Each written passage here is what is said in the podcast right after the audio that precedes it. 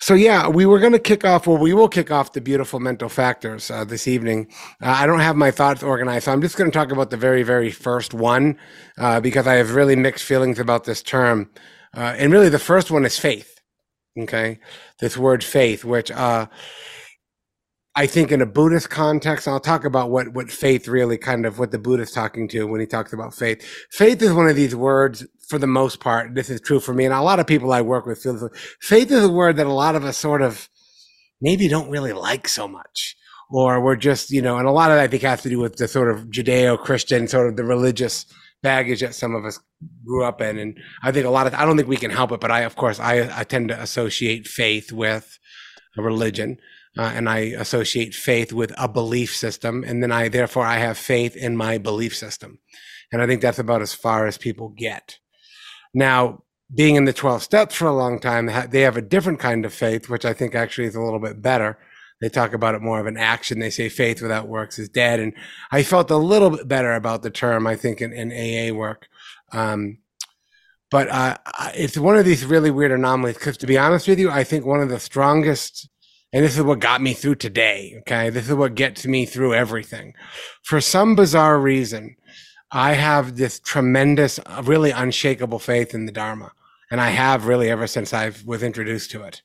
Uh, and, and I say that with some degree of nervousness and, and uh, un, uncomfort, discomfort of like, really? Do I really? And I, and I, and I do, but I, I sort of don't like that I do because I just don't really know what to do with this word. Um, and so, and I, and I don't know why I don't know. I, don't understand why I have a problem with the word faith, I, you know, because I think, I think without it, we're all kind of fucked. You know, I think that we have to have it, uh, and, and, to some degree, um, to some degree, I think faith is um, it's just something that we just have to have, uh, and we have to. It's a word that I, I want. I want to take the word back. And I don't even know what I mean by that. I just feel like I wanna, I want it back. I don't know who took it or who has it, but I feel like somebody stole it and they're using it in a really shitty way. And I want the word back. And uh, the, the main reason that I'm really on this is I was I had to, I was at a Gestalt training last month. Like I said, 2023 has been hell. I had to I didn't have to. I drove Shannon's mom to this really risky surgery that she got last month in Denver. And she had to be there. It was totally risky, it had to happen. And I had to drive over the fucking Rocky Mountains in like eight inches of fucking fresh powder. You know, it was like the most crazy, gnarly, like there wasn't even, it was like eight inches of snow on the road and there were no, t- I was making the tire tracks. Okay. So it was like driving through a field, you know, over like 12,000 foot passes, you know, like, crazy, crazy shit, stupid shit, really. Like, should not be doing that. And the whole time I had all this faith. I'm like, we're going to be fine. I'm going to drive slow. I got a nice truck. I, I'm from New England. I can drive in the snow. But on the way back, I've been listening to this book that I totally recommend. That's actually been rocking me to the core. It's a and, and I, am interested in this guy. He's a he's a he's a Swiss philosopher. His name is Martin Hägglund. He's a professor at Yale. He looks like he's about twelve, uh, and he wrote a book called um, "This Life." And the tagline is really good. The tagline is secular faith and spiritual freedom. Uh, so, so the idea of a word, so when I hear this, when I see this title, secular faith, I'm like, oh, that's interesting. What is secular faith? And of course, he's very inspired and educated on Eastern, uh, on, on, European philosophy and, and, and, and, all the existentialists and Camus and all those great thinkers. Um, but really what he, what he points to is that, is that, you know, the fragility of life you know, the fact that, you know, all the scary shit, the fact that we're going to get, you know, all the Buddha shit, we're going to get sick, we're going to get old, we're going to die, we're going to lose everything that we love, we're going to be separated from people we love. You know, it's all, we all know where it's headed. It's all going down. Nobody gets, nobody, it's, nobody is escaping this. This is like in the five remembrances. And, and, and so, um, but we you know mostly we just pretend that that's not true and we kind of just go through the world and we try to get the things we want and avoid the things that we don't want. And until until we're really staring down the barrel of birth old age sickness and death usually most of us don't act accordingly. And i also would put people who are in recovery in that boat for those of you who have bottomed out in that shit i think staring down the barrel of that gun makes you ask some very difficult questions. You know that's the kind of stuff that really shakes us to the core. So when we think about faith in the and, and, I, am overgeneralizing here because I, I don't want to say that I'm speaking for everybody, but I think it's safe to say that for the most part, faith is about belief. So I have faith in what I believe and So in many ways, especially from a kind of religious experience, faith is is, is, is externalized. We have faith in some. So we actually kind of abandon our own autonomy. We kind of abandon our own sense of. Uh, lots of different things um, by externalizing this faith thing, which I, which which always has made me cringe. I even ever since I was a little kid, you know, going to my parents weren't very religious, but we did go to church on Christmas and stuff. But I I was suspicious of the whole thing right out of the gate. Like I remember seeing Jesus nailed to the cross and being like, "That's just fucking weird." Like that's what we're here. You know what I mean? Like I just, I've just was been suspicious about the whole thing from day one. And so of course you hear lots about faith and, and then you hear a lot of times like, you know, they proselytize. You just have to, you just have to have faith. You just have to believe. You just have to believe. And I'm like, really? Like that sounds like a fucking bad idea. Cause I've, I don't know about you, but I've believed in some things over the years that really, really, really bit me back. So believing in things is dangerous business. And also, if you look at this, and I've gone far down this rabbit hole uh, because I'm obsessed with this kind of stuff. If you look at cognitive science, if you look at cognitive science research, one of the things that they discovered that kind of like pushed back against religion, which gave rise to a lot of the work of Dawkins and a lot of these hardcore atheists, which I don't actually like that school of thought either, but the very act, the cognitive activity of believing in something, there is actually no data or no evidence to suggest that that has any any impact on the quality of your life whatsoever right? There's no qualitative research that says so so basically what, what cognitive science is like yeah you, you can believe whatever you want to believe but if you don't back it up by lifestyle and choices and all these things then it's a totally actually a fruitless endeavor which is interesting i think uh, and, and, most people just do that. They and also too. Let's be honest. Religious is kind of lazy. It's kind of about consolation. Just believe in this thing. It's all been sorted out for you, and just get on with it, right? And and most of us don't like that. And then at the same time, myself included, what do we do? We come to Dharma practice and we do the same fucking thing we're trying to get away from because Buddhism kind of has that kind of it's maybe a little bit sexy, it's a little bit esoteric, it's a little bit more sophisticated, it's you know, it's a little bit it's easier, it's a little bit less of a uh, it, it doesn't have as nasty a taste as most snake oil does right? So the Dharma Buddhist snake oil is not so bad. So we're like, oh, this, but then we end up doing, we end up turning, we end up turning this into a belief system. Uh, we believe in impermanence and we believe in compassion and we believe in kindness and we believe in wisdom and we believe in all these things that I'm not going to fucking do any of these things, but I sure do believe in them. Right. And therefore, uh, I don't get much traction on these things. So I'm going to just kind of get into the, what, what is, so the Abhidharma uh, when they talk about universal, when they talk about beautiful universal um, mental factors, faith is numero uno.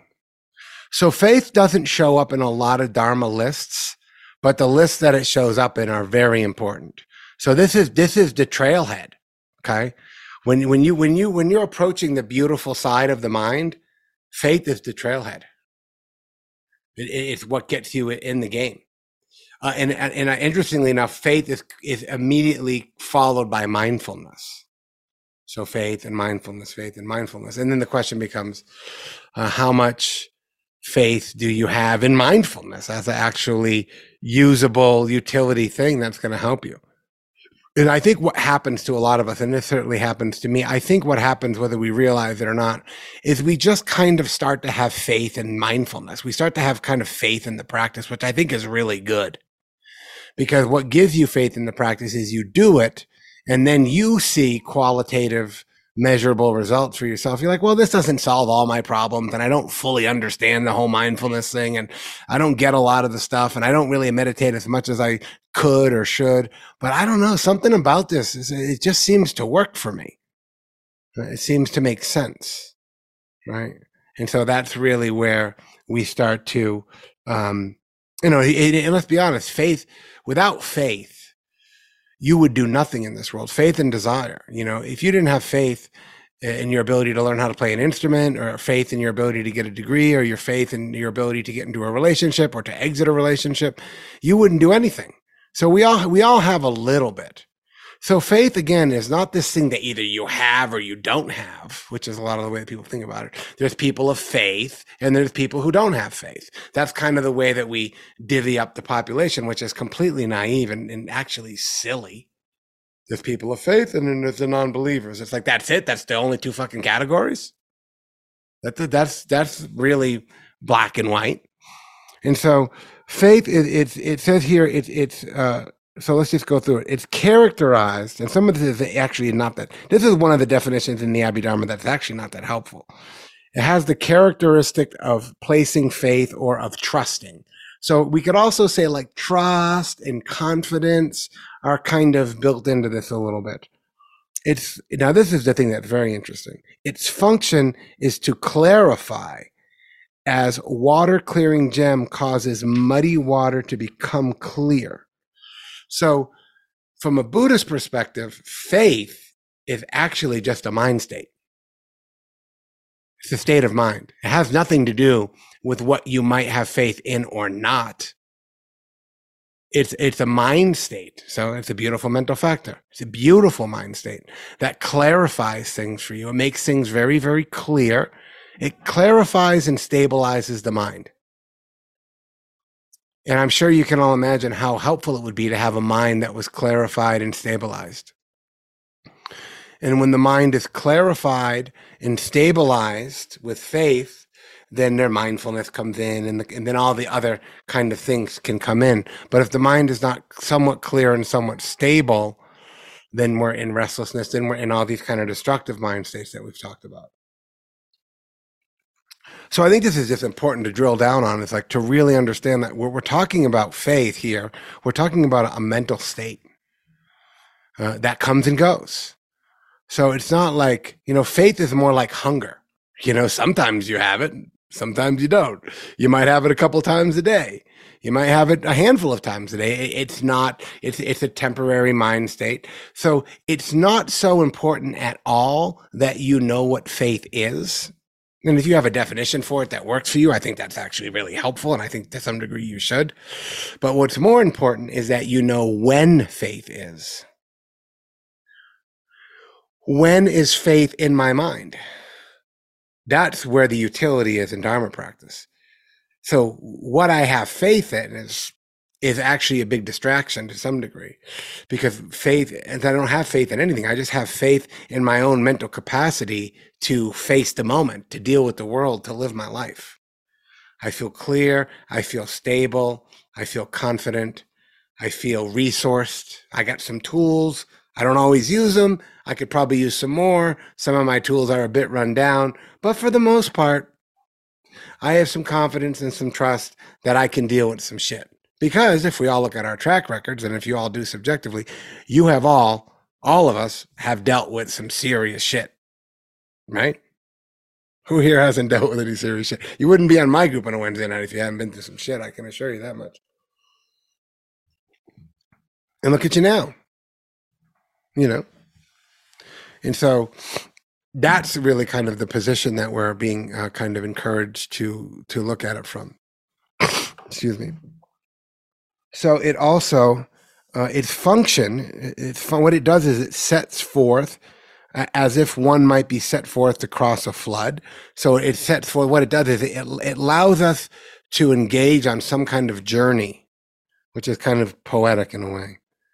It manifests as non fogginess, the removal of the mind's impurities, right? And so, that's all right. So again, it's really about clarifying the mind and stabilizing the mind. And, and, and another word I'll, I'll put them in, a word that I use reluctantly, and some of you will know why I use it reluctantly for obvious reasons, is this word refuge, which is um, a word that a very again another Dharma word that I kind of want to take back I think it's been kind of brutalized by the tradition in other other areas. Refuge is we in, classically in Dharma practice. Many of you probably know we we take refuge in the Buddha, we take refuge in the Dharma, we take refuge in the Sangha. And for me, that always felt that almost kind of always had the stench of religiosity. It's like, okay, here comes the fucking Kool Aid now with the taking refuge in the Buddha, Dharma, and Sangha, you know. And I think that I need I need to rethink that because I think it's actually a beautiful idea. I think a lot of these things are really beautiful and important ideas that, like, to some degree, I just need to kind of take back. And so, refuge or the Pali word saranam is really about placing your heart or even just placing your attention in something that's trustworthy. Right. And if we look at the opposite of that, as you watch your mind throughout the day, how often do you find your mind engaging in things that are completely and totally untrustworthy? You know, as Jesse would like to say, I'll take it out of the box and play with it. You know what I mean? Some shit I just don't need to be doing that with. And so I put my attention, I put my heart in things, and usually they're external things. I put my heart, I put my trust, I put my faith in something that's untrustworthy, and I get my I get burned. You know, I get burned, or or I don't get burned, or something. You know, something happens, right? But what happens is is that that there's a there's again that externalizing. So if we really think about refuge, we're not taking refuge in the Buddha, this historical figure. You're taking refuge in your own capacity you know, you, you have faith in yourself. It's, uh, you know, the, the irony of the whole situation is you are the Buddha. There's no Buddha. That's just an epithet. You know, the, the, word Buddha doesn't even appear on one page in the Pali Canon. That word came later. It's just a, it's an iconic word to mean a mind that's awake. So in many ways, we're all the Buddha. The Dharma is the process or the teachings, and it's the practice, right? It's everything we talk about. It's everything I talk about, the Dharma. And then the Sangha, again, it's just, you know, it's it, it, it's, it's wise friendship. It's association with, with people who are helpful. And I don't know about you, but the, the world is not littered with helpful people. Okay. You probably have learned you have to dig and dig and dig. If you're, and, and even if you do so, you might be lucky to get a handful of people who are helpful. Okay and so so then you can have faith in in those kinds of things and so again you don't want to when people ask me or sometimes people ask i usually dodge the question and i probably should stop doing it. People ask me what i you know what what, well what do buddhists believe in or what do you have faith in? It's like I, I have faith in like a lot of things. To try to make faith and uh, try to, to try to find a singular item in which one has faith in is really kind of foolish. I have faith in. I could just go on and on about all the different things I have faith in, about all the different people I have faith in, uh, a lot of different things I have faith in, and those are the things that get me through days like today.